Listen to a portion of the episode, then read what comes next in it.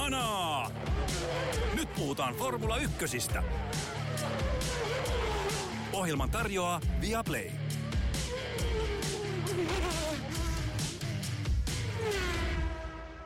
Pitkä, pitkä talvitauko alkaa olla lusittu. F1-kausi 2023 on valmis alkamaan. Bahrainin GP aloittaa karkelot tulevana viikonloppuna, ja sehän tietysti tarkoittaa sitä, että on aika pistää hanaa. Joonas Kuisma, oletko valmis aloittamaan uuden kauden? Olen erittäin valmis pistämään hanaa ja tota, iloinen, että olemme taas täällä. Ihan mahtavaa. Meidän kuulijoille ja tukijoille lämmin kiitos viime kaudesta ja erityisen suurella ilolla ja innolla lähdemme uuteen kauteen. Nyt on aika siis ennakoida luonnollisesti, mitä tuleman pitää. Katsotaan, minkälainen kausi sieltä on tulossa. Joonas, ennen kuin aloitetaan juttelut uudesta kaudesta, niin ensimmäinen kysymys.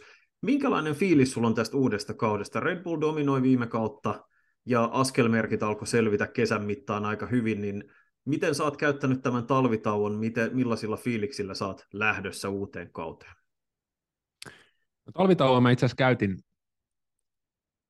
lukemalla F1 ja, ja, ja tutkimalla F1 kahdella tavalla, jotka mä voin jakaa tässä lukijoille. Eli mä luin Adrian Newin, eli legendaarisen, äärilegendaarisen autosuunnittelijan kirjan How to Build a Car – hän on siis uskomattavalla tavalla pystynyt niin kuin Williamsil, Ysäri Williamsilta McLarenille ja, ja sitten Red Bullille niin niittämään menestystä.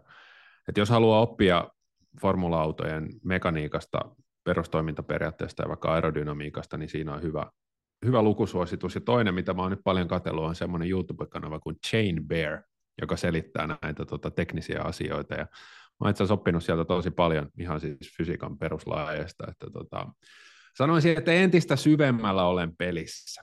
Mitä tulee kauteen, niin mä äh, testien jälkeen mä veikkaan, että Red Bull on edelleen ykkössuosikki ja todennäköisesti voittaa molemmat mestaruudet, mutta mä luulen, että kaudesta tulee kiinnostavampi kuin edellisestä. Joo, siis toi, toi Newin story on ihan hirveän kiinnostava ja, ja hänen niin kuin alkunsa 1980-luvulla sekä kuin Indikaarissa jossa oli siis, jos, jossa sit oli, oli lähellä, että hän olisi päätynyt ihan kokonaan toisenlaiselle uralle, ja, ja sitten toisaalta niin kuin hyvin, hyvin vaatimattomista lähtökohdista Leighton House-nimisessä tallissa, ää, jossa, jossa he sitten otti ihan ällistyttäviä tuloksia ennen kuin Newey sitten bongattiin, bongattiin Williamsille, ja tästä, tästä lähti sitten semmoinen, käytännössä sellainen putki, että jos Newey tuli talliin, niin menestys oli lähestulkoon taattua. Tota niin, ja se, se jatkuu tähän päivään saakka, siis mennään 1990-luvun alusta 2020-luvulle, että se on käytännössä 30 plus vuotta ylivoimaa siitä lähtien, että Ivan Kapelli ajoi Leighton Housinsa Ayrton Sennan ja Alain Prostin väliin, tota, silloin kun noin kaksi tyyppiä oli kuumimpia, kuumimpia kuskeja koko maailmassa, niin on se, sillä ihan niin kuin kynä pysyy kädessä. Joo, ja tota, hyvä sukellus myös siihen, jotenkin tuohon maailmaan, että Newey vaikuttaa tämmöiseltä täysin siis maaniselta työntekijältä, joka on tuhannut muun muassa muutama avioliito ihan vaan sen takia, että hän oli esimerkiksi perheensä kanssa Bahamalla lomalla ja käytti sen siihen, että piirsi tota McLarenille uusia etujousituksia ja lähetteli niitä faksilla Britteihin Bahamalta ja vaimo suuttui siitä aika paljon. Että, että, no varmaan. Hyvin, hyvin kiinnostavaa, tai että hän on samaan aikaan ollut Formula 1-tallissa ja IndyCar-tallissa ja sitten mannerten välisellä lennoilla suunnitellut autoja ja muuta. Kova kama. Joo, kyllä, ja Newista me ehditään varmasti puhua tässä kauden mittaan vaikka kuinka paljon, koska niin kuin sanoit, Red Bull todennäköisesti lähtee tähän kauteen taas paalupaikalta henkisesti vähintään, mutta ennen kuin me mennään tähän varsinaiseen sanotaan talvitestien antiin ja kauden ennakointiin, niin aloitetaan muutamilla uutis pätkillä, jotka on tässä alkuvuoden aikana ilmennyt, sellaisia asioita, joita me ei silloin viime vuoden loppupuolella ehditty tai päästy käymään läpi, kun asiat eivät ole tapahtuneet vielä. Ja tietysti ehkä kaikista kiinnostavin muutos ja puhuttanein muutos tapahtui meidän maskottitallissamme, eli Ferrarissa, jossa, jonka monen monituisista käänteistä ja värikkäistä tapahtumista puhuttiin moneen otteeseen pitkin kautta. Ferrari erittäin nopea auto, erittäin paljon luotettavuusongelmia, sitäkin enemmän strategisia kömmähdyksiä. Mattia Binotto sai maksaa siitä työpaikallaan. Ja korvaajaksi tuli Alfa Romeolta Valtteri Bottakselle, Kimi Räikköselle ja tietysti myös Charles Leclercille tuttu Fred Vasseur. Mikä sun mielestä oli tämän siirron olennaisin signaali ja anti, kun, kun se tota, tapahtui? No mä, mä itse olin yllättynyt, niin kuin mä jo viime kauden lopussa puhuin siitä, että mun mielestä Ferrari otti merkittävä askeleen eteenpäin Binotton kanssa. Että ehkä se me, merkittävin signaali sitten on, että siellä on ihan jäätävä se vaatimustaso, että, että mestaruutta ei tullut, vaikka oli hyvä kausi, niin otetaan uusi mies vaihtoon. Ää, todella kiinnostavaa on mun mielestä se, että millaiseen painekattilaan siellä nyt uusi kaveri joutuu, koska Ferrarille Italian ylpeyden ja kruununjalokiven johtopaikalle laitetaan ulkomaalainen. Joten tota, tässä on myös sellainen signaali, että tämän kaverin on pakko sitten onnistua. Joo, siis äh, Vasurin kohdalla mun mielestä tarina on loistava sillä tavalla, että hän on tehnyt pitkän uran äh, eri formulasarjoissa alemmilla luokilla. Hän oli Renaultlla F1, jossa hän sitten hävisi tällaisen valtataistelun Cyril Abiteboulille, joka sitten hänkin sai, sai Renaulta lähteä ja sit, sitä kautta päätyi Sauberille, jossa, jossa sitten teki hyvää työtä Sauberin Alfa Romeon kanssa. Ja tietyllä tavalla kun todella teki pitkän kisällityön päästäkseen tähän mestaripaikalle, eli, eli, eli Ferrarin puikkoihin, ja se on ollut se on ollut vuosien varrella tosi tuulinen paikka, ja se politikointi, mikä kaikki siihen liittyy, että se päätöksenteko ei ole kovin suoraviivasta, aina on näitä eri klikkejä ja liittoumia, jotkut on sun puolella, toiset on vastaan, ja, ja monet, korvat, monet kielet supattaa eri korviin, niin se, niin kuin, se on yksi asia, mihin törmää Ferrarin historiassa kerta toisensa jälkeen se, että pärjätäkseen siellä tallipomona ei riitä se, että sulla on oikeanlaiset ideat tai johtamistyyli on hyvä ja ajatuksia, kehityssuuntia, strategiaa, vaan pitää myös luovia siinä maailmassa, missä selän takana on monia, jotka haluaa, haluaa sun paikalle ja se selvästi kävi Binottolle kalliiksi, koska muutenhan niin kuin sanoit, on tavallaan vähän jopa älytöntä, että Ferrari on parantanut siitä, että pari vuotta sitten heillä oli täydellinen katastrofikausi.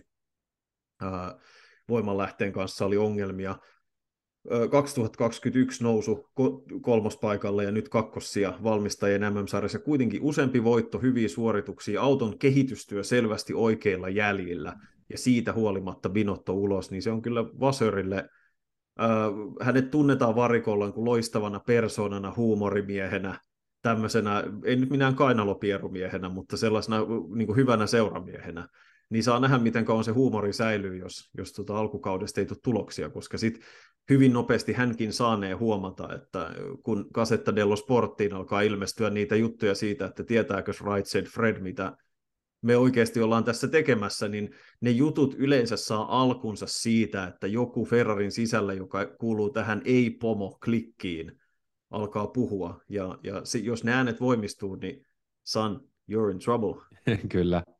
Uh, usein kun sanotaan, että joku on seuramies, niin se tarkoittaa alaviitteessä sitä, että se on kova juomaan kaljaa, mutta en tiedä mikä on Fredin kohdalla. Mä en Fredin kohdalla tiedä. Mä ehkä ajattelisin enemmän, että se on hyvä lasi, hyvä lasi punaviiniä, mutta, mä, ei, mutta tämä on puhdasta spekulointia. Oletko muuten katsonut ollenkaan Drive, uusinta Drive to Survive? En ole vielä, mä ajattelin nyt tällä kisan alusviikolla sen tsekata.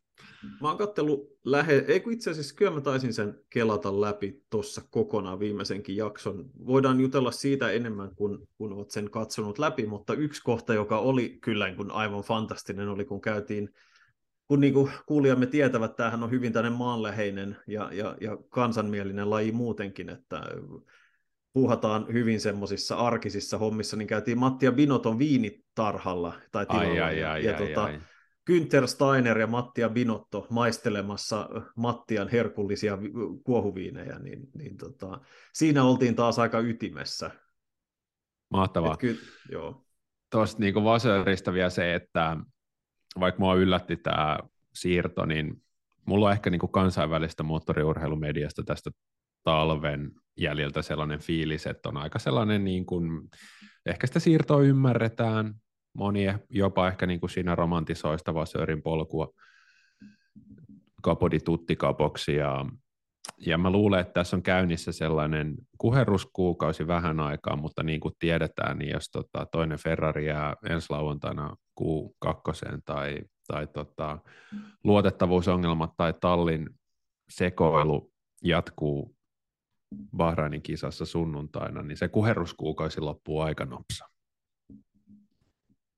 Ihan varmasti. Ja et, ehkä se, mikä niin viimeisenä kaneettina tähän, niin mikä musta on ihan, ihan kiinnostavaa Ferrarilla, niin he yleensä, kuten on ehkä, ehkä heille tavanomasta, niin katsovat sisäänpäin löytääkseen uuden kandidaatin. Binottohan aloitti uransa insinöörinä tallissa 90-luvulla Maurizio Arriva Bene, myös pitkä ura Marco Matacci, samaten Stefano Domenicali, joka siis nykyisin johtaa koko F1-sarjaa.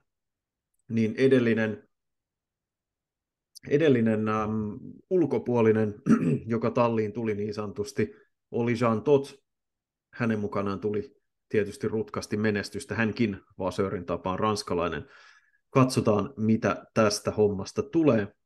Otetaan toinen juttu, joka hipasee ähm, tulevaa kisaa, mutta sivutaan kuitenkin Aston Martin tiedotti, että heidän varakuljettajansa Felipe Drugovic äh, ajaa Bahrainissa, jos äh, Lance Stroll ei pysty ajamaan. Stroll loukkasi ranteensa onnettomuudessa, oliko polkupyörä onnettomuudessa? Kyllä. Missä, niin tota, ennen testejä ei pystynyt ajan testejä, Drugovic ajo testiajot. Ähm, Onko tämä sun mielestä merkittävä muutos Astonin kannalta ennen ensimmäistä kisaa? Luuletko että Strolli saatettaisiin vielä, saatettaisiin vielä nähdä kuitenkin viikonloppu? Yleensä jos saa pyöräilyssä rannevamman, niin se tarkoittaa rannen murtumaa. Tätähän ei ole sanottu julkisuuteen, mutta voisin hyvin kuvitella, että siitä on kyse. Ja niin kuin tuossa ennen nauhoitusta sanoit, niin tota, ää, Formula 1 G-voimissa, kun väännetään rattia, niin tota, sitä ei niin kuin murtuneella ripustuksella pysty tekemään. Et kyllä mä veikkaan, että Felipe, joka tuossa testiturakoi just läpi, niin todennäköisesti ää, aloittaa tämän kauden. Mun mielestä on aika merkittävä asia, koska ja aika ironinen asia, koska isäpappa miljonääri Lawrence Stroll on ilmeisesti nyt ihan oikeasti kaivannut tuosta taskusta. Ja kaikki on aika innoissa Aston Martinista, puhutaan siitä vähän myöhemmin. Niin mitä vanha kunnon tuhlaajapoika ja Lance palkitsee isänsä uhraukset kaatuu pyörällä? Mä luulen, että Lorenz oli ottanut apupyörät pois ja tota, Lance veti ojaa. Look at me, dad, no hands. Juurikin näin. Out. Mutta joo, olisi, siis oli hyvin erikoista viikonloppuaikana, oli huhuja siitä, että pyytäisikö Aston jopa Sebastian Vettelin heti takaisin. Se olisi siistiä. Se olisi ihan perseestä, anteeksi piip, il, anteeksi lapset. Se olisi ihan surkeeta.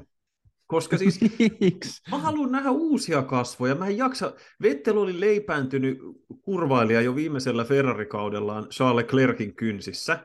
Niin ei mua niinku kiinnosta nähdä Fetteliä ajamassa taas silleen, että hei jätkät, kiva olla täällä, pelastakaa luonto, puhdistakaa Itämeri. Niinku, mä haluan nähdä uusia kuskeja, uusia naamoja, uusia yrittäjiä, eikä mitään näitä turisteja, Pietro Fittipaldeja ja muita tämmöisiä, jotka pääsee sinne vaan sen takia, että sattuu olemaan hynyä, vaan Rugovic on aina tosi hyvin pikkuformuloissa, oli viime kaudella loistava F2, niin se, että jos, jos uusi tähti syttyy F1-kartalle, se on paljon kiinnostavampaa kuin nähdä joku vanha kaakki, joka hinataan väkisin takaisin ohjaamaan. Niin ei kiitos ja mielellään Rugovic.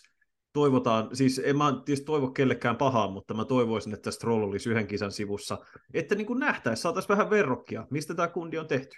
No juu, on se oikein, mutta mä ajattelin, että jos Astonilla on nyt alkukaudesta hyvä auto, niin siinä olisi ollut Alonso ja Fetteli, ja jos ne olisi ollut vaikka ruuduissa 5 ja 6 ja päässyt siitä ajamaan kilpaa, niin se olisi ollut no joo.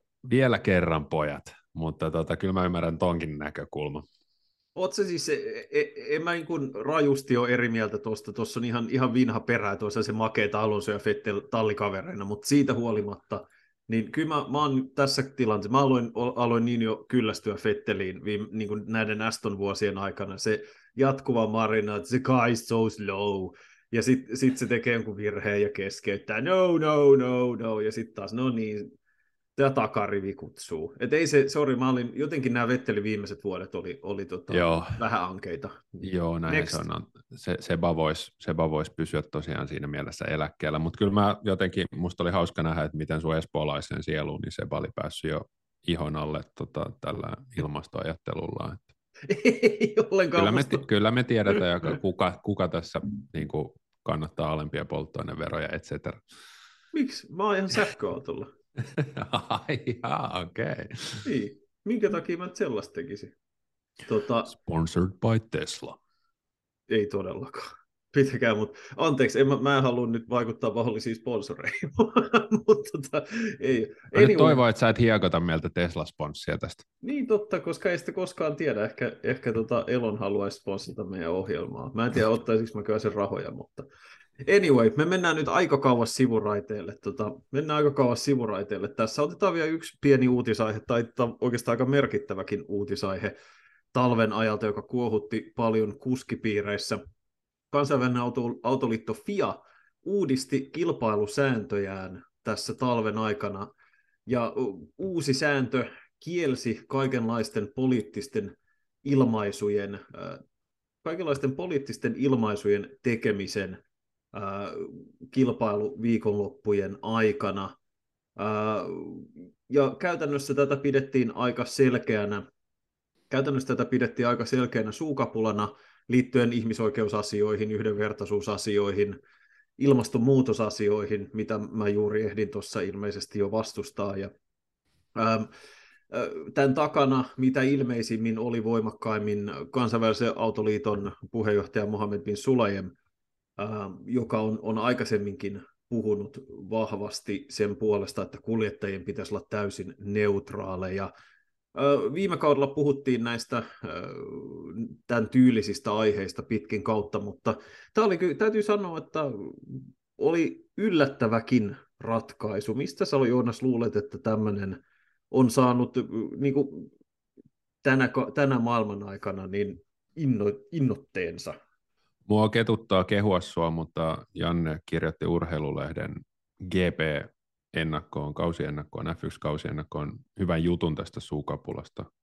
Erittäin hyvä jutu. Ja mun mielestä niin kuin Heikki Kovalainen kertoi, vaikka sanoi, että ei hän ole faktatietoinen, Heikki Kovalainen kertoi tässä jutussa, että mistä tässä on kyse, että Jokaisen tarvitsee vain niin kuin muistella, että miten nuo jalkapallo MM-kisat Katarissa meni, millaista keskustelua siellä oli, ja sitten katsoa, että mistä maista ähm, F1-kausi alkaa tänä vuonna ja, ja tota, missä kaikkialla sitä ajetaan, ja missä sitä haluttaisiin ajaa, jos Kiinan covid-tilanne esimerkiksi sitä tällä kaudella estäisi, niin tota, äh, Formula yksi ja laajemmassa mittakaavassa urheilu on enenevissä määrin siirtymässä esimerkiksi lähi esimerkiksi Kiinaan, jossa ajatusmaailma esimerkiksi ihmisoikeuksiin liittyen on hyvin erilainen, ja kun sieltä tulee massi, niin urheilu, kansainvälinen urheilu alkaa laulaa sitten heidän,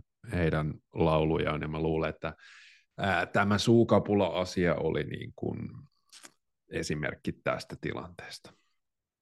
Joo, ja tosiaan kyllähän Kovalainen sivusi tätä, niin kuin sanoit, aika selkeästi, ja hänen ajatuksiaan laajemmin toivottavasti kuullaan tässä ohjelmassa tämän, tämän viikon aikana. Kovalainenhan asui ää, Arabiemiraateissa, olikohan, niin, niin useamman vuoden ajan, ja kertoi, että nämä asiat oli kyllä näkyvillä siellä, ja kun hänen kanssaan jutteli, en halua koko no pitkää seitsemän minuuttista spoilata, mutta kertoi siitä, että tunsi tietynlaista voimattomuutta siitä, että mitä tässä voi yksi pieni ihminen tehdä tällaisten tilanteiden äärellä, niin, niin hänellä on niin kuin jonkinla, jonkinlainen kosketuspinta siihen, että mitä, mitä hän voi tämän, tämmöisten asioiden eteen, tai niin kuin edestä sanoa, ja Valtteri Bottas puhui siitä, niin kuin sanoi ihan, ihan hyvin geneerisesti, mutta fiksusti, että tuntuu täysin tarpeettomalta tällainen sääntö. Kovalainen ja Bottas molemmat on ollut Lewis Hamiltonin tallikavereita, he varmastikin tietävät sen, että, että Hamilton ei, ei välttämättä ensimmäisenä noudata näitä sääntöjä, mutta tässä suukapulassa on, niin kuin, tämä on hyvin tietyllä tavalla tämmöinen ajankuva, että urheilussa tuli hetki 2016 tienoilla, jossa urheilijat alkoi löytää ääntään uudelleen sosiaalisissa asioissa. Ja tavallaan moni laji ja kattojärjestö kävi tietynlaista Jaakobin painia siitä, että mitä tälle asialle pitäisi tehdä. He ei halua loukata heidän omia urheilijoita, mutta samalla sitten he kokivat, että osa heidän yleisöstään oli tyytymättömiä siihen, että näitä viestejä esitettiin ja, ja niin kuin mitä, mistä he löytäisivät sellaisen tasapainon, mikä olisi toimiva. Ja, ja se ei todella ole helppoa juuri silloin, niin kuin Joonas sanoit, niin kun sitä rahaa haetaan sellaisista paikoista, jossa aatemaailma on hyvin erilainen kuin ehkä läntisessä Euroopassa, niin tota, silloin ollaan näiden kiperien kysymysten äärellä, että mikä, mikä on ok ja mikä ei, ja, ja kuinka paljon sitten sitä omaa moraalia pitää venyttää sen takia, että saadaan laskut maksettua ja palkat, niin, niin tota, tämä on hankala paikka. Ilmeisesti tähän on tullut aika paljon selvennystä ja liennytystä sen jälkeen, ja nimenomaan on täsmennetty, että se koskee näitä F1 tai FIAN alaisia spesifejä kisatapahtumia, eli tokihan tässä ei voi ketään estää käyttämästä sosiaalista mediaa tai puhumassa julkisesti vaikkapa keskiviikkona omalta kotisohvalta tai jossain tilaisuudessa, mutta se, että näitä ilmaisuja tehtäisiin esimerkiksi juuri ennen kuin joku kisa alkaa, niin siitä voisi seurata jotain. Mutta uskotko Joonas, kuten Olli Rauste esitti tässä mun haastattelussa, jos joku tekisi jonkin näyttävän mielenilmauksen esimerkiksi ennen Bahrainin GPtä, uskotko, että oikeasti tulisi niinkin kovaa sanktiota kuin vaikkapa kilpailukielto tai pistemenetys tai jotain vastaavaa? Luuletko että ne uskaltaisi tuollaista tehdä? Uh, en usko. Tota, ja jos rankaisisivat niin, ja kovasti, niin sehän olisi aika mielenkiintoista, että esimerkiksi Red Bull rikkoi kulukattosääntöjä ja selvisi loppujen lopuksi aika pienillä rapsuilla, niin sitten jos vaikka Lewis Hamiltonilta viettäisi koko pistepotti, niin tota, siinä olisi aika iso piru merrassa sen jälkeen. Mun on pakko palata vielä sen verran tuohon Fian puheenjohtajan Ben Sulajemin ö, höpinään, että siis tämä on niin kuin mun mielestä ihan käsittämätön sitaatti. Niki Laude ja Alain Prost välittivät vain ajamisesta. Nyt Vettel ajaa sateenkaaripolkupyörää. Lewis puhuu ihmisoikeuksien puolesta ja Lando Norris henkisestä hyvinvoinnista. Millainen ihmisperse pitää olla, että oikeasti vastustaa sateenkaaripolkupyörää, ihmisoikeuksia ja henkistä hyvinvointia? En ymmärrä. No mutta jonkun mielestä henkinen pahoinvointi on, on, on suositeltava asiantila, en minä tiedä. Just näin. Jättäkää Sateenkaari on politisoitu. Vai pitää Joo. pahaa Hannon teille tehdä? Aivan, no kyllä Hanno olisi pahoillaan. Mutta tota, ö, sanotaan, että niin kun Pia ajaa itseään, maalaa itseään vähän nurkkaan, sanotaanko näin, koska jos ja kun maailmalla tapahtuu kuohuttavia asioita, siis niin kisoissa tullaan varmasti näkemään erinäisiä asioita, jotka liittyy, liittyy sitten kannanottoihin, ja kun tätä testataan todella, niin silloin nähdään, että, että onko nämä säännöt todellisia vai onko ne tarkoitettu ainoastaan pelotteiksi, Ähm, ei tule mieleen sellaisia tapauksia, joissa urheilijoita olisi rangaistu esimerkiksi mitalin menettämisellä sääntöjen vastaisen mielenilmauksen takia. Uskaltaisiko FIA rangaista kuljettajia oikeasti, jos joku rikkoo sääntöjä? Olli Rauste pohti tuossa jutussa, ja se on semmoinen asia, mikä olisi kieltämättä aika kiinnostavaa nähdä, koska F1 ei ole olemassa ilman sen kuljettajia ja niitä persoonia, se on fakta. Et se on, ja se on yksi ehkä tämän Drive to Survive-aikakauden olennaisimmista opetuksista, että ilman persoonia urheilua ei ole olemassa. Ennen kuin se saa kasvot, niin se on todella monille aika mitätöntä. Öö, mennään eteenpäin ja siirrytään itse asiaan, eli auton ajamiseen ja talvitesteihin. Bahrainissa ajettiin kolmen päivän ajan viime viikolla torstaista lauantaihin, ja sanotaanko, että nähtävää riitti, oli tiukasti lähetykset päällä läpi tuon kolmen päivän ajan, vaikka testi, testikierrosten katsominen ei sinänsä kauhean sykähdyttävää ole, niin on se aina mielenkiintoista nähdä, että jos siellä tapahtuu jotain jännittävää. Joonas, mikä on sun, mitkä on sun päällimmäiset ajatukset siitä, mitä talvitesteissä nähtiin, mitä me sieltä opittiin? Öö, no ensinnäkin kun talvitestit alkoi, niin heräsin 8.30, mulla oli vapaa päivä, ja 8.55 hitto soikoon laitoin Viaplayn päälle ja aloin katsoa, että sieltä se ensimmäinen auto tulee, ja kyllä oli mukavaa nähdä taas ne erittäin voimakkaat autot ajamassa rataa ympäri. Tota, talvitest jotenkin päällimmäisenä on sellainen fiilis, että vähän niin kuin olisi ensimmäinen päivä koulussa kesäloman jälkeen, että kaikki jotenkin niin kuin hyvin, hyvällä fiiliksellä kaikilla on niin kuin vähän niin kuin kivaa. että tuntuu, että niin kuin aika monella meni aika hyvin, että Williamsilla Logan Sargent ajoi 130 kierrosta ja Aston Martinilla hommat natsaa ja, ja, ja Alfa Romeokin oli jossain määrin positiivinen ja kaikilla on niin kuin kaikki vielä auki, kunnes sitten tulee eka kisa viikonloppu ja puolella talleista menee kaikki aivan päin plörinää. Et vähän, Sulla vähän, on ollut aika erilainen fiilis. koulukokemus varmaan kuin mulla. Mä muistan ensimmäisen mä puhun, mä puhun koulusta, ensimmäistä päivästä. peruskoulussa enemmän se, että seuraavat, seuraavat Jeesus tietää miten monta kuukautta, yhdeksän ja puoli kuukautta taas täällä, täällä lusitaan. Ei, se, ei, se, ei, ei siinä kyllä hymy kauhean herkässä ollut. Että... Mä olin hyvä Mutta oppilas, joo, mä, ymmärrän, mä menin aina, aina, aina, niin kuin, sun... aina niin kuin innoissani kouluun. Mä tiedän, että silloin 80-luvulla oli varmaan aika rankka. näinhän se, näinhän se. Tota niin, ähm, mun mielestä niin kun, san, mulla siis oli hyvin samanlainen fiilis sillä tavalla, että oli makeeta nähdä, taas mennään, taas ollaan liikkeellä.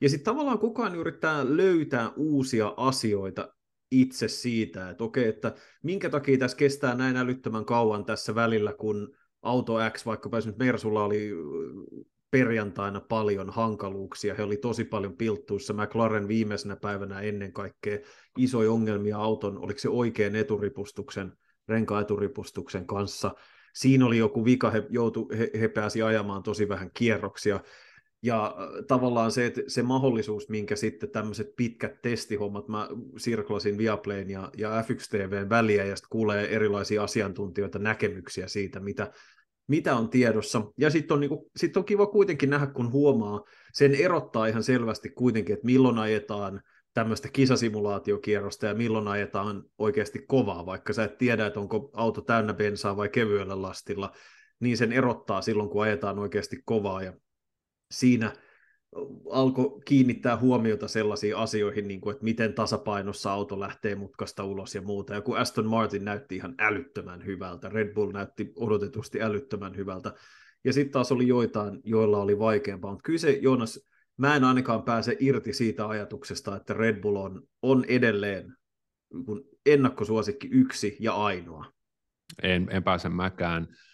Ja tota, me puhuttiin podcastin alussa Adrian Newista ja hänellä auton suunnittelun keskeinen periaate on se, että hänen autonsa on aina tavallaan kehitysaskeleita liittyen siihen edeltävään autoon. Hän ei usko tällaisiin isoihin muutoksiin, hänen mielestään silloin tallit menee usein metsään. Niin se, että Red Bull on ö, ottanut sen ylivoimaisen mestariautonsa ja, ja kehittänyt sitä, vienyt sitä kohti sitä visiota, pidemmälle, ottanut huomioon jotkut pienet muutokset ajokorkeudessa, et cetera, tehnyt niihin twiikkejä, kehittänyt sitä, niin ei, ei se, että heille lätkäistiin se pieni tuulitunneli penalti, niin ei, ei sen pitäisi millään tavalla vaikuttaa ensi kauteen, että he tietävät täsmälleen, mitä he tekevät. Heillä on nyt mestarikuski, heillä on kokemusta kahden maailmanmestaruuden voittamisesta, niin uh, he ovat ihan, ihan selkeä ykkösennakkosuosikki. On joo, ja siis Ferrari oli, oli hyvässä vauhdissa, ja mun mielestä mikä oli ihan makeeta oli se, että siinä oli autot, jotka oli suunnittelultaan, konseptiltaan pikkasen erilaisia, että ne ei ole ikään kuin toistensa klooneja, ja molemmat oli löytänyt tavan saada aika paljon autosta irti, että miten paljon Ferrari on sitä omaa konseptia kehittänyt suhteessa Red Bullin, että tavallaan Ferrarin isoin ongelma viime kaudella oli osittain luotettavuus, ja osittain sitten nämä strategiset virheet, jotka maksoi hirveän määrän pisteitä, että olisiko niin sanotusti virheetön kausi, lähes Red Bull-mainen kausi johtanut siihen, että mestaruustaistelu olisi ollut huo, niin kuin tiukka loppuun asti, ei välttämättä. Sekään olisi riittänyt. Mutta jos Ferrari saa siistittyä niitä ongelmia ja nämä niin kuin, auto, tallien välinen paremmuus ratkaistaan ainoastaan kilpailemalla, niin siinä ehkä, ehkä me päästään näkemään, että kumpi on onnistunut, niin kuin sä sanoit, sen oman konseptin viemisessä seuraavalle tasolle paremmin. Viime kaudellahan Ferrari aloitti housut tulessa ja ihan hirveällä vauhdilla ja hiipusit kauden edetessä. Kuinka paljon sä uskot siihen, mitä Ferrarin sisältä sanottiin tässä uuden auton julkistuksen yhteydessä, että käytännössä viime kauden tokalla puolikkaalla he lopetti sen viime kauden auton kehittämiseen ja keskittyi tähän uuteen kauteen. Että pitäisikö meidän sittenkin olla optimistisempia Ferrarista, kun hehän kyllä hiipu viime kauden edetessä. Luuletko että on enemmän semmoista selittelyä siitä, että miksi se kausi päättyi vähän alavireisesti, vai olisiko tässä, pide, annetaanko me heille sittenkään tarpeeksi kredittiä siitä, että miten kova tämä uusi menopeli voi olla? No mä en ole antanut vielä mitään kredittiä mihinkään suuntaan, niin tota, en, en tiedä, mutta tota, ähm, kyllä mä, us, mä uskon Ferrariin, koska siis heillä oli nopea auto, heillä oli tehokas hyvä auto viime kaudella, mutta siinä se ei ollut luotettava ja he sähläsivät. Nyt heillä on uusi tallipomo, joka pystyy mahdollisesti vähän laittamaan kuriin sitä järkyttävää säätämistä ja kasinoa, joka liittyy Ferrarin viime kauteen. Ja jos he pystyvät säilyttämään se auton nopeuden, piilevät hyvät ominaisuudet. Muistetaan, että Ferrarille esimerkiksi nämä downforce-asiat oli erinomaisia ja se oli todella hyvä esimerkiksi mutkilla ja se pystyy säilyttämään ne ja kehittämään luotettavuutta, niin mä en niin kuin näe, että miksi Ferrari ei voisi olla paljon, paljonkin parempi kuin, kuin viime kaudella. Että, tota, äh, että näin, luotanko heidän kuskeihinsa viime kauden jälkeen, sitä en tiedä, mutta kyllä mä siihen autoon luotan. Ja, ja tosiaan niin mä tykkään tällä hetkellä formuloista ihan hirveästi sen takia, että ne autot näyttää aika erilaisilta. Että kuulijoiden kannattaa tsekata vaikka F1 YouTube-tililtä. Siellä on F1 TVn tekemän tämmöinen Red Bullin ja Ferrarin autojen tekninen vertailu. Ne on ottaneet hidastuskuvaa ja vertaa etujousitusta, etusiipeä, sivupodisuunnittelua ja, ja tota, sitä auton takaosaa, vertailee niitä aerodynaamisia ideoita ja ratkaisuja. Tämä on niin kuin hieno, hieno vaihe tässä lajissa, kun on erilaisia ideoita, jotka kilpailee keskenään.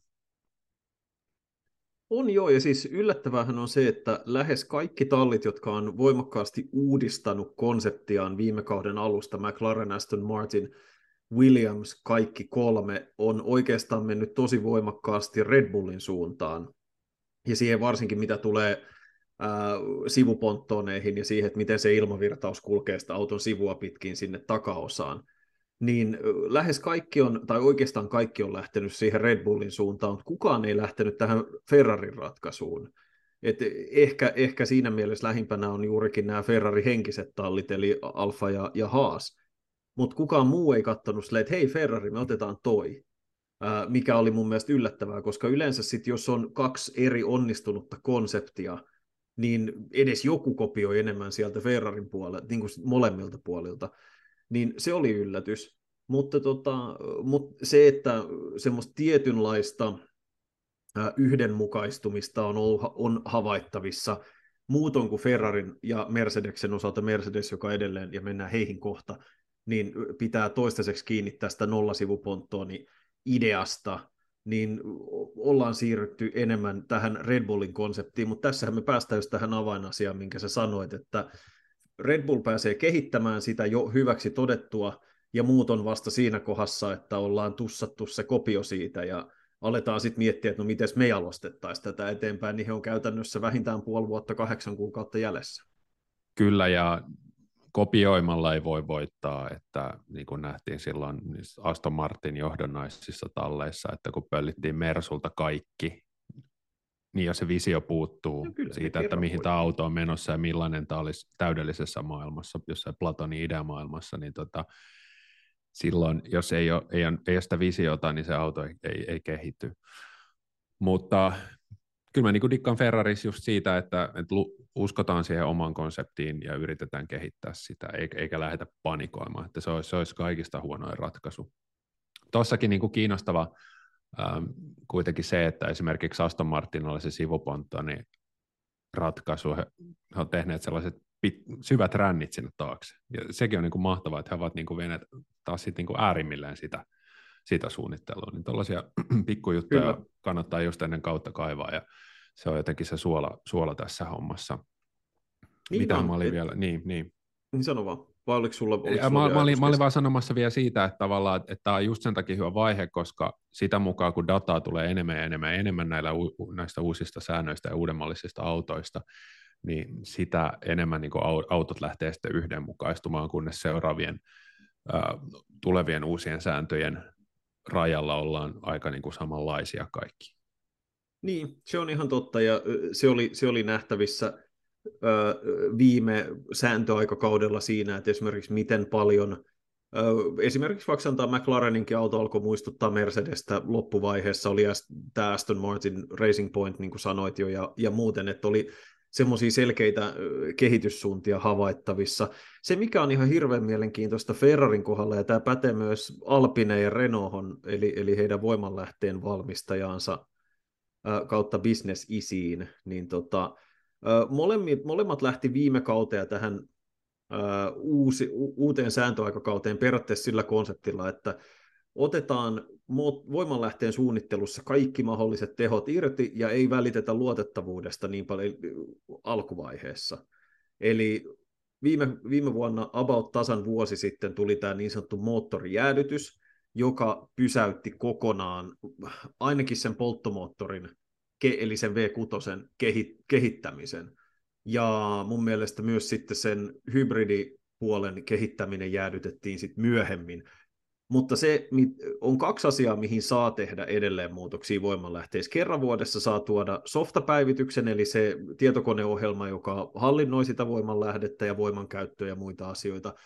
Ja sen lisäksi osia saa vaihtaa, jos ne vaikuttaa ainoastaan auton luotettavuuteen. Ja tässä suhteessa Ferrari ja Renault teki sen ratkaisun, että yritetään ottaa niin paljon tehoa irti kuin mahdollista, ja jos pannut hajoaa, niin sitten ne hajoaa.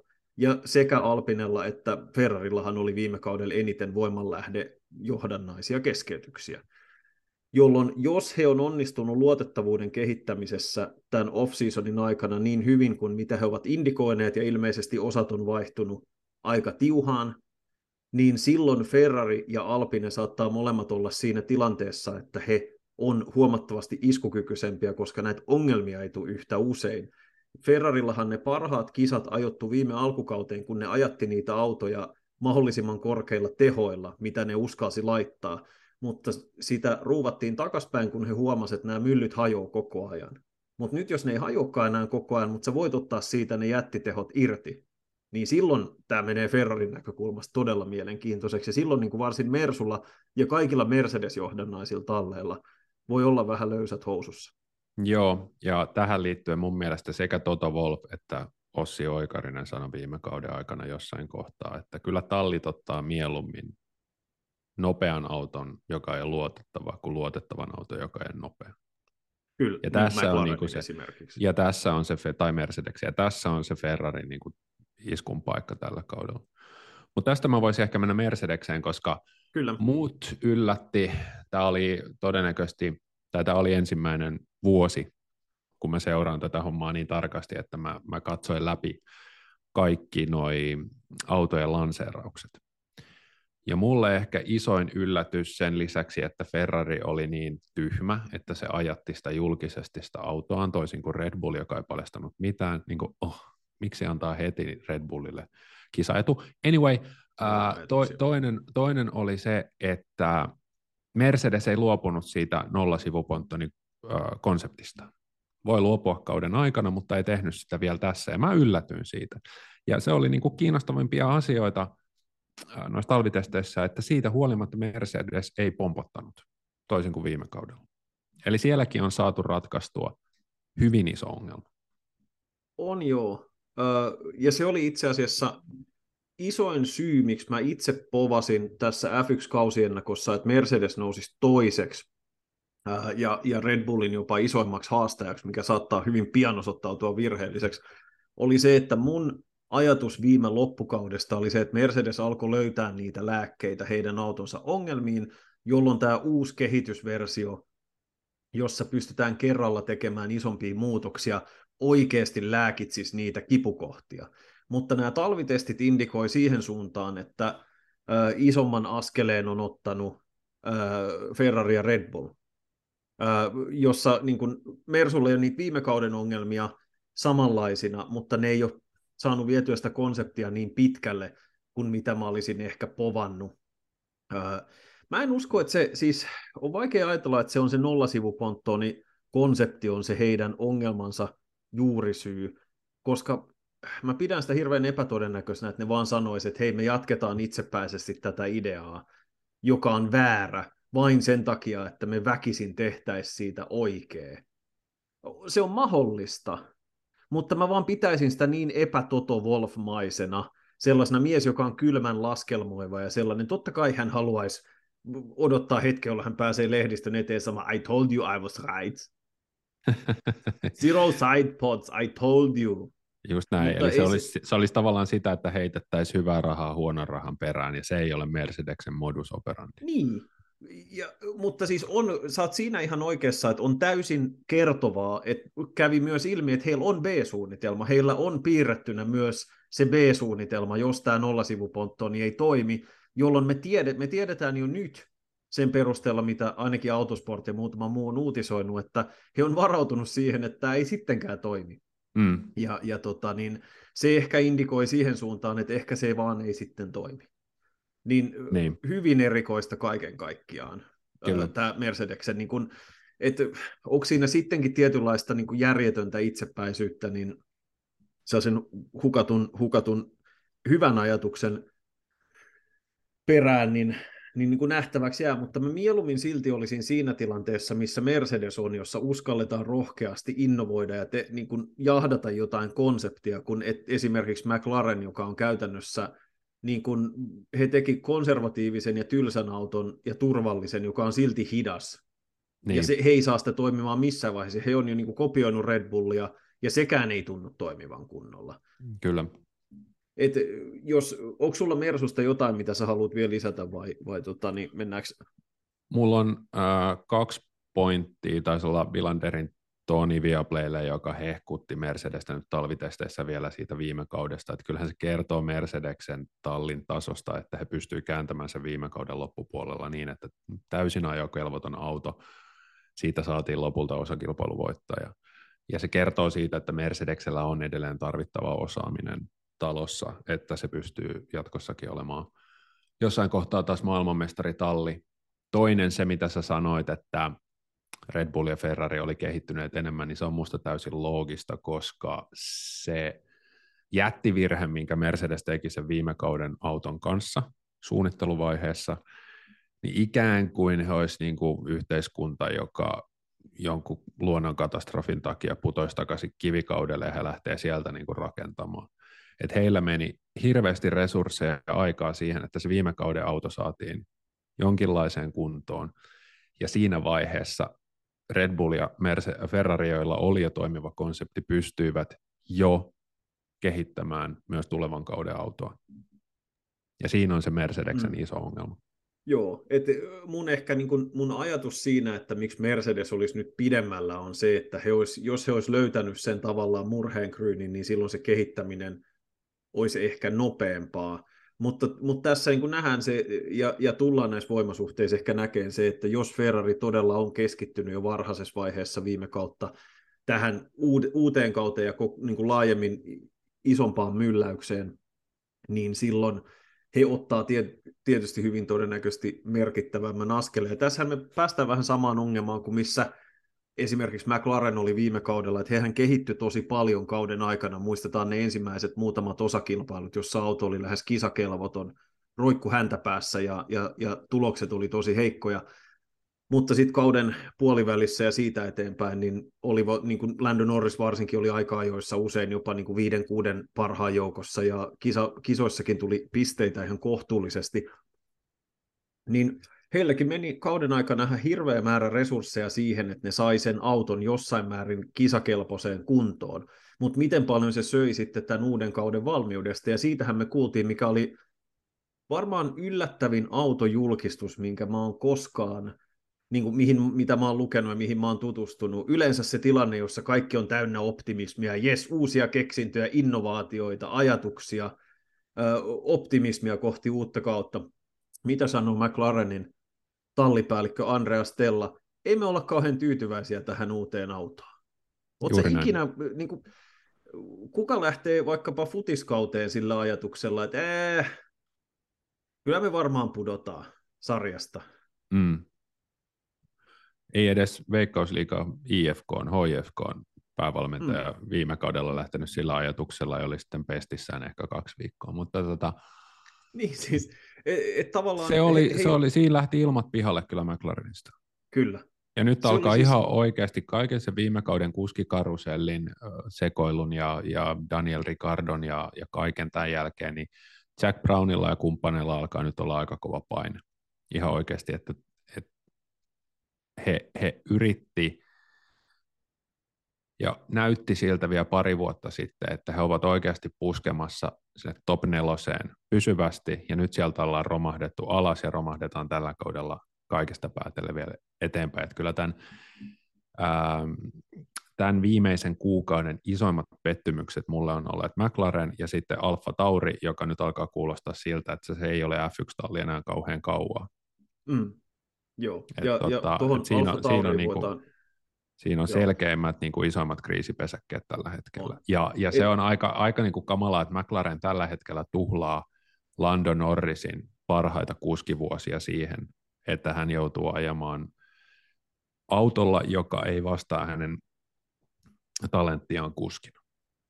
Se on totta. Ja hyvin mielenkiintoista nähdä, että mihin Oscar Piastrista on ja, ja miten hän henkisesti kestää – Norrisin kyydissä sillä tavalla, että hän tulee talliin, jos, jonka auto on vaikeasti ajettava. Daniel Ricardo ei kahden vuoden aikana saanut sitä aisoihin kunnolla oikein missään vaiheessa kisavoitostaan huolimatta. Ja hänen itseluottamuksensa romahti täydellisesti, kun Norris pystyi ajamaan hyviä tuloksia vaikealla autolla ja, ja Ricardo ei. Mutta se, mikä on, niin kun, oli mielenkiintoista, jos mä tavallaan nostan McLarenille hattua siitä, että ei turhaan nostateta hypeä kun he tietää, että sille ei ole katetta. Ja hehän on, he puhu koko testien läpi aika avoimesti niistä ongelmista. Ja se, mikä oli mielenkiintoista, he sanoi jo auton julkistuksen yhteydessä ja uudelleen sitten, uudelleen sitten äh, Bahrainissa, että he odottaa todella merkittävää päivityspakettia Bakun kisaan, joka on neljäs osakilpailu. Ja se, mikä teki uskottavan siitä ajatuksesta, että silloin me saatettaisiin nähdä oikeasti kilpailukykyinen McLaren, on se, että Andrea Stella kuvaili, muistaakseni se oli Stella, joka sen sanoi, vai olisikohan se ollut ihan autosportin sisäpiiritietoja, että mistä se johtuu, että näin kävi. Ja se oli musta aika kiinnostava, koska tämmöisiä tietoja aika harvoin saa. Ja se käytännössä homma meni niin, että kun he kehitti tätä 2023 autoa, niin he havaitsi Öö, okei, me ollaan menty väärään suuntaan tämän kanssa. Nyt me löydettiin, on se sitten tuulitunnelissa tai, tai minkä tahansa kautta, nyt me löydettiin se tapa, miten oikeasti tätä autoa pitäisi lähteä kehittämään. Ja he havaitsivat jonkun merkittävän virheen siinä, tässä, just tässä aerodynaamisessa kehitysvaiheessa, minkä takia se auto tuottaa, se on englanniksi sanottuna too draggy, eli se tuottaa liikaa ilmanvastusta siihen nähden, että mikä on, on niin aerodynaamiset asetukset. Niin, ja he lähti sitten välittömästi tietysti panostamaan tähän tälle fiksummalle polulle ja siihen uuteen suuntaan, mutta se ei yksinkertaisesti ehdi val, ehtinyt valmistua ajoissa, koska he oli myöhässä. Ja se on okay, mä, mä kun hyväksyn tämän selityksen, koska sen, siitä annettiin aika sellainen kattava ajatus siitä, että mikä tässä hommassa on vialla. Mutta niin kun ennen kaikkea McLarenista tulee mieleen, että he on tämän uuden uudella aikakaudellaan he on ennen kaikkea erikoistunut jalostamaan muiden ideoita enemmän kuin innovoimaan omia. Et heidän parhaat vuotensa tuli, mitä sä vähän tavallaan sivusit aikaisemmin, tämän edellisen sääntöaikakauden viimeisen parin vuoden aikana, jolloin se koko konsepti oli viety pisimmälle. He palasivat yhteen Mercedeksen kanssa, ja heidän autonsa alkoi muistuttaa koko ajan enemmän ja enemmän Mercedestä, niin silloin he oli neljäs valmistajien MM-sarjassa ja parhaimmillaan jopa kolmas tällä Ferrarin skandaalikaudella. Ja nyt taas ollaan siinä, että he kopioi tämän Red Bullin sivuponttonikonseptin ja he on löytänyt näitä kehityssuuntia, kun muut autot on alkanut jo, on jo pidemmällä. Niin se, että he on tosi hyviä kehittämään viallista konseptia, joo, mutta he ei pysty innovoimaan omia ajatuksia. Mä olisin ihan raivoissani, jos mä olisin tuon tallin omistaja. Miksi Aston Martin pystyy innovoimaan omia ideoita ja me ei? Siis kuka on viimeksi kopioinut, mä kysyisin siellä palaverissa, että kuka on viimeksi kopioinut meiltä jotain, versus miten usein me kopioidaan joltain muilta jotain. Tai mm, ollaan kyllä. myöhässä jonkun kehityssuunnan kanssa. Ja tästä mun mielestä päästään ehkä näiden testien siihen olennaisimpaan ilonaiheeseen, eli Aston Martiniin, joka on, he on saanut vuosien varrella paljon ansaittuakin kritiikkiä voimakkaasti lainatuista konsepteista, mutta mitä ilmeisimmin he on nimenomaan kehittänyt tästä omasta autostaan omilla innovoinneillaan äärimmäisen nopein. Joo, ja mä olen yllättynyt siitä, koska mä oon suhtautunut Lawrence Strolliin, eli omistajaa rahoittajaa, niin kuin ihan täysenä hupiukkona, mutta tota, ilmeisesti hän nyt on oikeasti saanut niillä dollareilla jotain aikaa. Ja kun siihen lyö päälle sen, että he nappas Fernando Alonson, joka on kuski, joka tietää täsmälleen mitä tekee ja joka todennäköisesti osaa antaa omia mielipiteitään siihen auton kehitystyöhön, todennäköisesti osaa kommunikoida siitä hyvin ja joka on hyvä kuski. Se nähtiin äh, Alpinella, että hän on edelleen ihan maailmanluokan ajaja, niin tässä on sellainen paketti kasassa, joka on mun mielestä oikeasti kiinnostava. On, ja siis mun mielestä ero Alonson ja Fettelin välillä on, niin kuin Fettelistä, niin kuin mä sanoin, oli jo silloin viimeisellä Ferrari-kaudella aistittavissa sellaista tietynlaista, että hän oli uransa saavutukset saavuttanut, ja mentiin vähän niin kuin ennen vanhaa Lätkä SM-liigassa siirryttiin Hifkistä Bluesiin jäähdyttelemään pariksi vuodeksi ennen kuin sitten homma oli paketissa, mm. kerään ne viimeiset hillot. Niin Alonsossa on taas se, että hänessä ei ole millään tavalla aistittavissa, että se tunteen palo olisi himmennyt edes vähän, vaan ennemmin, että hän haluaa mennä Aston Martinille ja näyttää, että, näyttää yksistä Alpinelle, että hei, mä otan tämän rupusakkitallin ja mä teen siitä teitä paremman tarvittaessa. Hinaan sen niskavilloista eteenpäin. Ja toinen on se, toinen on se että mikä on, on, on ihan faktaa, siis um, Aston Martin eli entinen Racing Point, entinen Force India ja vaikka mitä muuta, hehän on toiminut ö, kaikki nämä vuodet vanhan Jordan-tallin vuonna 1991 perustetuissa tiloissa. Toki niitä on päivitetty ja paranneltu vuosien varrella, mutta tallin merkittävimmät investoinnit Lawrence Strollin mukaantulon jälkeen on ollut kokonaan uusi päämaa ja kokonaan uudet tuotanto- ja, ja toimintafasiliteetit. Ja sehän tietysti antaa ihan toisenlaiset edellytykset kehittää autoa, kun siirtyy 2020-luvulle kaikessa niin kuin teknisessä, teknisessä tuotannossa ja kehittämisessä ja suunnittelussa, niin se, mitä ilmeisimmin näkyy jo tässä uusimmassa autossa merkittävällä tavalla, ja, ja on ehkä isoin juttu, kun ajattelee tämmöistä namusetä omistajaa, että mitä sellainen pystyy parhaimmillaan tuomaan, on se, että tuodaan käytettäviksi sellaiset työkalut, joilla sitten nämä osaavat tekijät saa itsestään kaiken irti, ja sitä vartenhan Aston Martin on rekrytoinut muun muassa kovia osaajia Dan Fallowsin ja, ja monia muita Red Bullilta, joka sitten vuorostaan otti Mercedekseltä tota, sinne moottoripuolelle. Ja se on, se on niin kuin, että Lawrence Stroll on tehnyt sen, mitä miljardöörit parhaiten osaa, että ne ampuu tykillä rahaa ongelmaa kohti, kunnes se ongelma ratkeaa sen rahan avulla.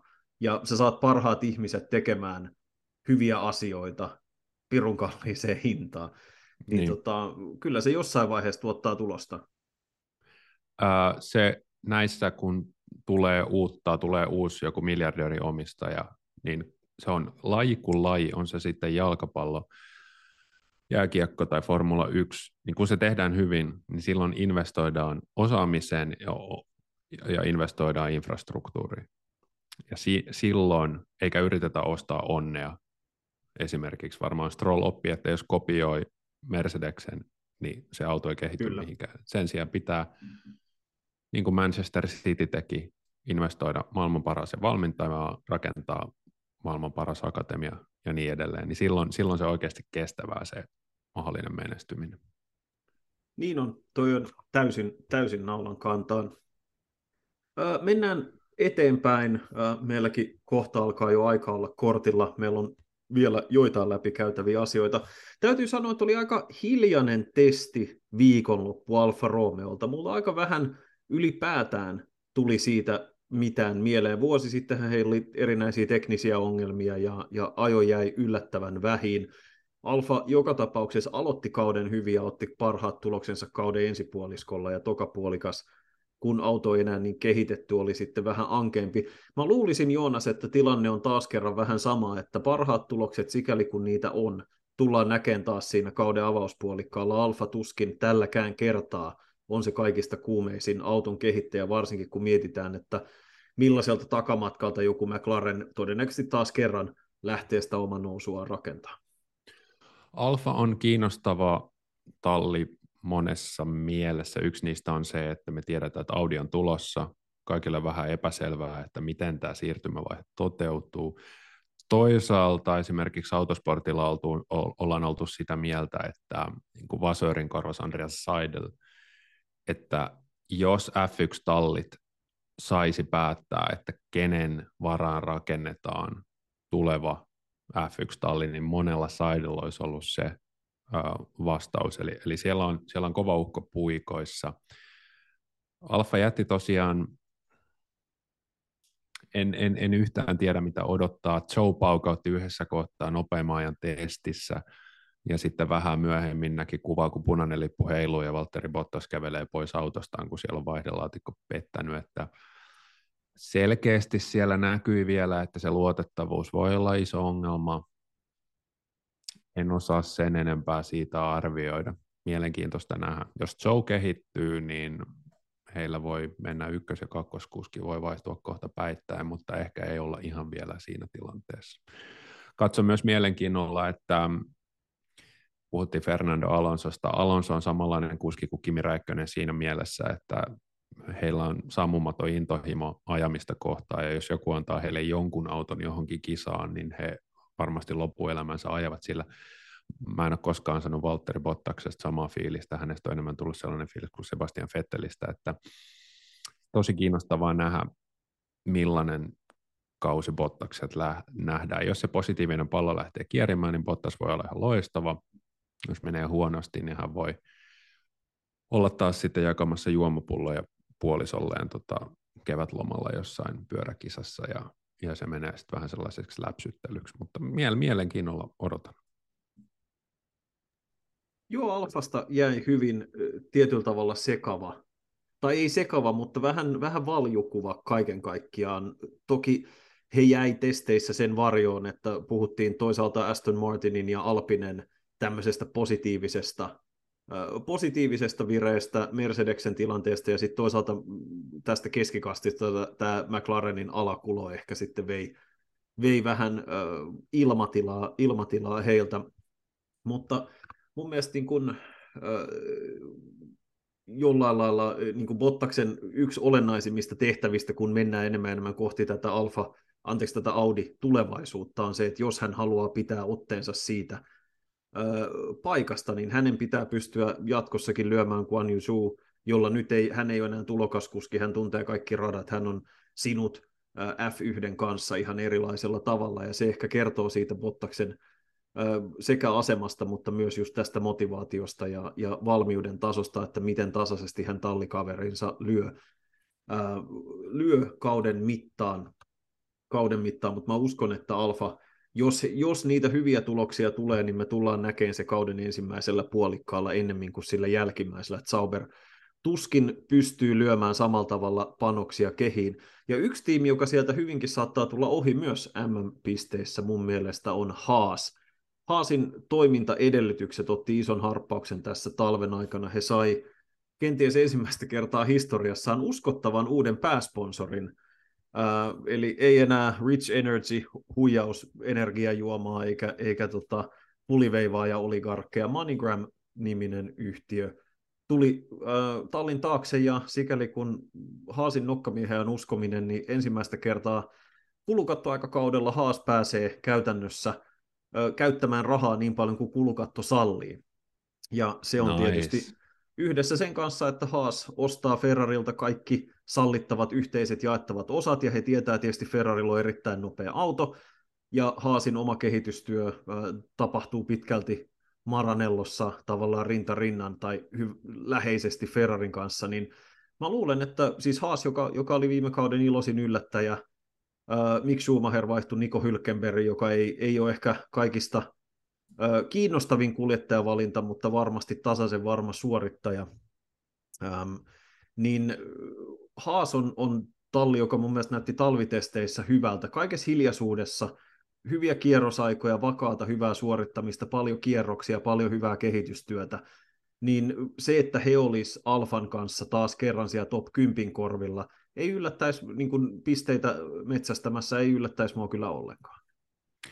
Ei, ei varsinkaan alkukaudesta. Mä en itse luota siihen, että Haas pystyy kehittymään kauden edetessä, koska siitä ei aika pitkällä otannalla nyt ole mitään viitteitä, ja viime kaudellakin kävi niin, että se on se iso, edelleen heidän kohdallaan se iso kysymysmerkki, että varmaan kilpailukykyinen auto alkukaudessa, mutta se ratkaisee sitten kauden kokonaismenestyksen, että miten se konsepti lähtee siitä kehittymään. En ole ihan hirveän kiinnostunut tällä hetkellä vähän jotenkin, Steiner hauska mies ja hänellä oli hyvä, hyvä fiilis äh, tota, varikolla, kun autot pysy ladulla. Magnus ja Hylkenberg on mun mielestä tylsin, tylsin tota, kuskikaksikko gridillä tällä hetkellä.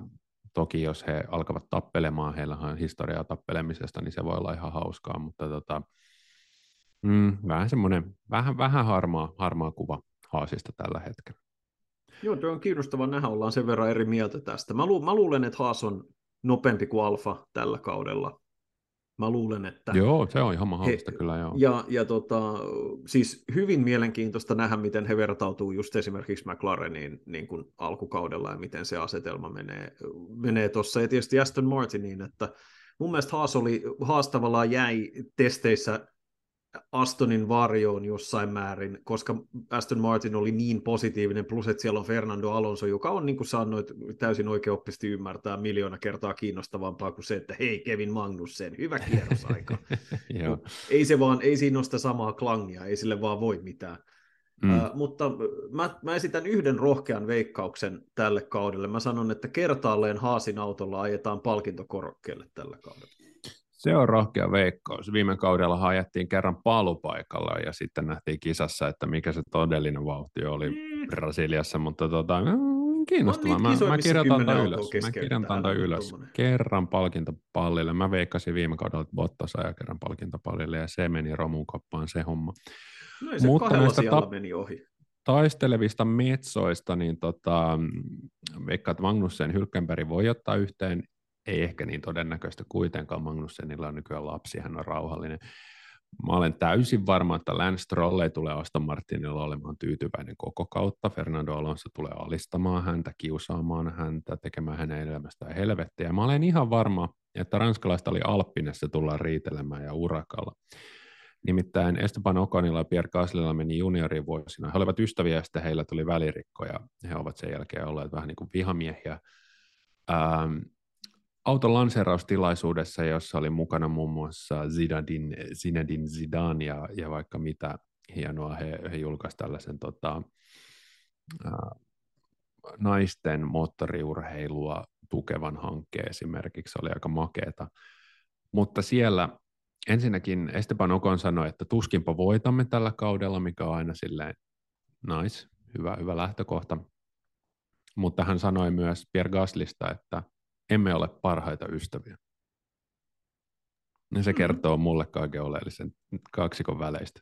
Mulla on aina vähän semmoinen filosofia, että jos huoneessa on pelkkiä ranskalaisia ja ne jättää sinne yksin, niin ei siinä kauaa mene, että tulee tappelu. Äh, siinä on sen verran, sen verran paljon isoja, isoja tunteita ja egoja pelissä, että mä luulen kanssa, veikkaan, että, että Alpinen isoimpia riskitekijöitä saattaa olla sellainen sisäisen harmonian säilyminen. että siinä mielessä että tallipäällikkönä on hyvinkin lupsakka Otmar Safnauer, niin saattaa tehdä, tehdä tiimiharmonialle ihan hyvää, että siellä on joku, joka ei ole loukatun ylpeytensä perässä heti ensimmäisessä, ensimmäisessä tilanteessa, koska mä luulen, että, että Alpin, siis yleisestikin tällaiset F1 tämmöiset kokonaan ranskalaiset viritelmät on kaatunut omaan mahdottomuutensa. Voi mennä katsomaan Renault turboaikakauden autoja, jotka oli mahtavan nopeita ja räjähti mitä kävi, kun Rene Arnu ja Alain Prost oli tallikavereita. Se on ihme, että ne tuli molemmat hengissä ulos siitä, siitä kokeilusta. niin mä sanoisin, mä odotan tätä mitä suurimmalla mielenkiinnolla, ja oli tosi hyvä pointti tuosta Alonso ja Lance Stroll, että niin kun Vettelin kanssa pystyviä kisaamaan, mutta mitä sen tallin dynamiikalle käy, kun omistajan poika ottaa joka kisassa satanolla pataan, niin kyllä se siitä voi alkaa niin kuin keskustelut taustalla, että onko, saadaanko me tästä autosta kaikki irti, mm, mikä mm, on, on kaikkinensa mm. tosi, tosi kiinnostavaa. Ö, otetaan hei loppuun vielä, meillä on kaksi tallia, joita me ollaan hädintuskin mainittu, Williams ja Alfa Tauri. Povataan häntä päähän Alfa Taurilla todella alakulosen oloset testit. Kierroksia tuli vaikka kuinka paljon, mutta autosta ei jäänyt oikein kenellekään kauhean vaikuttavaa kuvaa. Mä odotan innolla Nick de Vriesin debyytti kautta F1, koska häntä on yleisesti pidetty jo monen vuoden ajan parhaana kuskina, joka ei F1 aja. Hän on meritoitunut Formula E-sarjan maailmanmestari ja voittanut muita titteleitä urallaan. Unohdetaan tästä nyt ehkä Indikaarin kovimmat tekijät, jos siellä joku legenda, legenda vääntää rattia, niin en halua loukata ketään, mutta sanotaan ainakin eurooppalaisista ja aasialaisista kuskimarkkinoista, niin De Vries menee siihen kohtaan, tulee konkarina talliin sisään, vaikka onkin F1 tietynlainen noviisi. Se kiinnostaa erittäin paljon, mutta Williamsista mun on kyllä erittäin vaikea innostua millään tavalla. Mm, mm. Et kyllä se, se niin vaikuttaa edelleen, että haas. aika monen ohi. Niin, mulla on niin kuin Williamsin suhteen se, että mä olisin tosi yllättynyt, jos he ei ole taas kerran hännillä, että niin, Williamsin kanssa ne odotukset on niin matalalla, että jos he ei häviä viidellä sekunnilla per kierros ja heillä ei ole Nikolas Latifia, niin se on jo vähän, niin kuin, se on vähän niin kuin eteenpäin menemistä. Että niin, tota, Logan Sargentia kehuttiin talvitesteissä, hän ajoi ilmeisen vakaasti ja, ja, tota, ja, ja, ja, ja luotettavasti ura, urakoi paljon. Jenkki Kuski tulee olemaan tällä kaudella – tavallaan suurennuslasin alla, koska Jenkeissä ajetaan kolme kisaa. Mm, Alex Albonia symppaan, mutta Williams on sellainen sympaattinen hännä huippu. Olisi kiva, jos se jollain tavalla onnistuisi. Alfa Tauri voi tällä kaudella ihan täys katastrofi, ja mua kans Nick de Vriesin tarina on hieno, se mitä hän viime kaudella käytti mahdollisuutensa varakuskina ja, ja ajopisteille äh, oliko Monsassa Williamsilla, niin tota, äh, kiva nähdä hänet sarjassa, mutta mä pelkään, että hänellä on niin huono laite, että hän ei kunnolla pääse näyttämään kykyjä, mutta toivotaan, että tämä asia ei olisi niin. Kyllä. Ja tämä on aihe, aihe, mihin me varmasti päästään tulevina viikkoina paljon enemmän, mutta on kyllä kiinnostava nähdä, että pitääkö Red Bull jatkossa Alfa Taurista kiinni varsin, jos kausi lähtee huonosti liikkeelle. F1 on, on ollut hyvin vastentahtoisesti ottamassa uusia talleja mukaan. Nopein ja ehkä paras reitti sarjaan sisään saattaakin olla se, että ostaa Alfa Taurin Red Bullilta. Siinä saa Faintsassa sijaitsevat tehdasfasiliteetit mm. kaupassa samalla rytäkällä. Rytäkällä mukaan, ja olisi se jo aikakin, mä kirjoitin tuohon F1-hybridilehteen mielipidekirjoituksen tai kolumnin siitä, että farmitallien aika F1 on ohi, että jos tästä 10 tallin kiintiöstä pidetään tiukasti kiinni, niin ei siellä kyllä silloin ole mun mielestä tilaa tiimille, joka lähtökohtaisestikaan ei tavoittele mestaruuden tai, tai niin kuin kisavoittojen saalistamista. Juuri näin. Tuohon, tähän lopuksi vielä kaksi pointtia tuosta. Red Bullin Dr. Helmut Markko sanoi jo, että tota, ähm, Alfa Taurin kohtalo ja myyminen on Red Bullin osakkeenomistajien käsissä – mun mielestä selkeä viesti siitä, että myymistä ainakin harkitaan. Toinen pointti on se, että tästä tulee Audi, tästä tulee Fordi, Cadillac on kiinnostunut. Kaikki haluaisi nyt tulla Porsche, kaikki haluaisi nyt tulla F1 syytämään rahaa valtavia määriä. Se kertoo siitä, että missä tilanteessa tämä sarja on tällä hetkellä. Kaikki haluaa mukaan. Se on tosi hieno asia F1 kannalta. Niin on pistetään tämän, ja tämän tota, kauden osalta avausjakso pakettiin. Bahrainin GP on siis aikataulussa ja ohjelmassa tulevana viikonloppuna. Siellä nähdään, miten nämä ennakkopuntaroinnit ja asetelmat osuvat kohdilleen. Hanaa jatkuu viime kauden tapaan viikoittain ää, läpi koko kauden, ja täytyy sanoa, niin kuin puhuttiin ohjelma aluksi, että en voisi olla enempää innoissani siitä, kun palaamme asiaan, niin tiedämme, kuka on kauden ensimmäisen GP voittanut. Siihen saakka kiitos ja moi moi.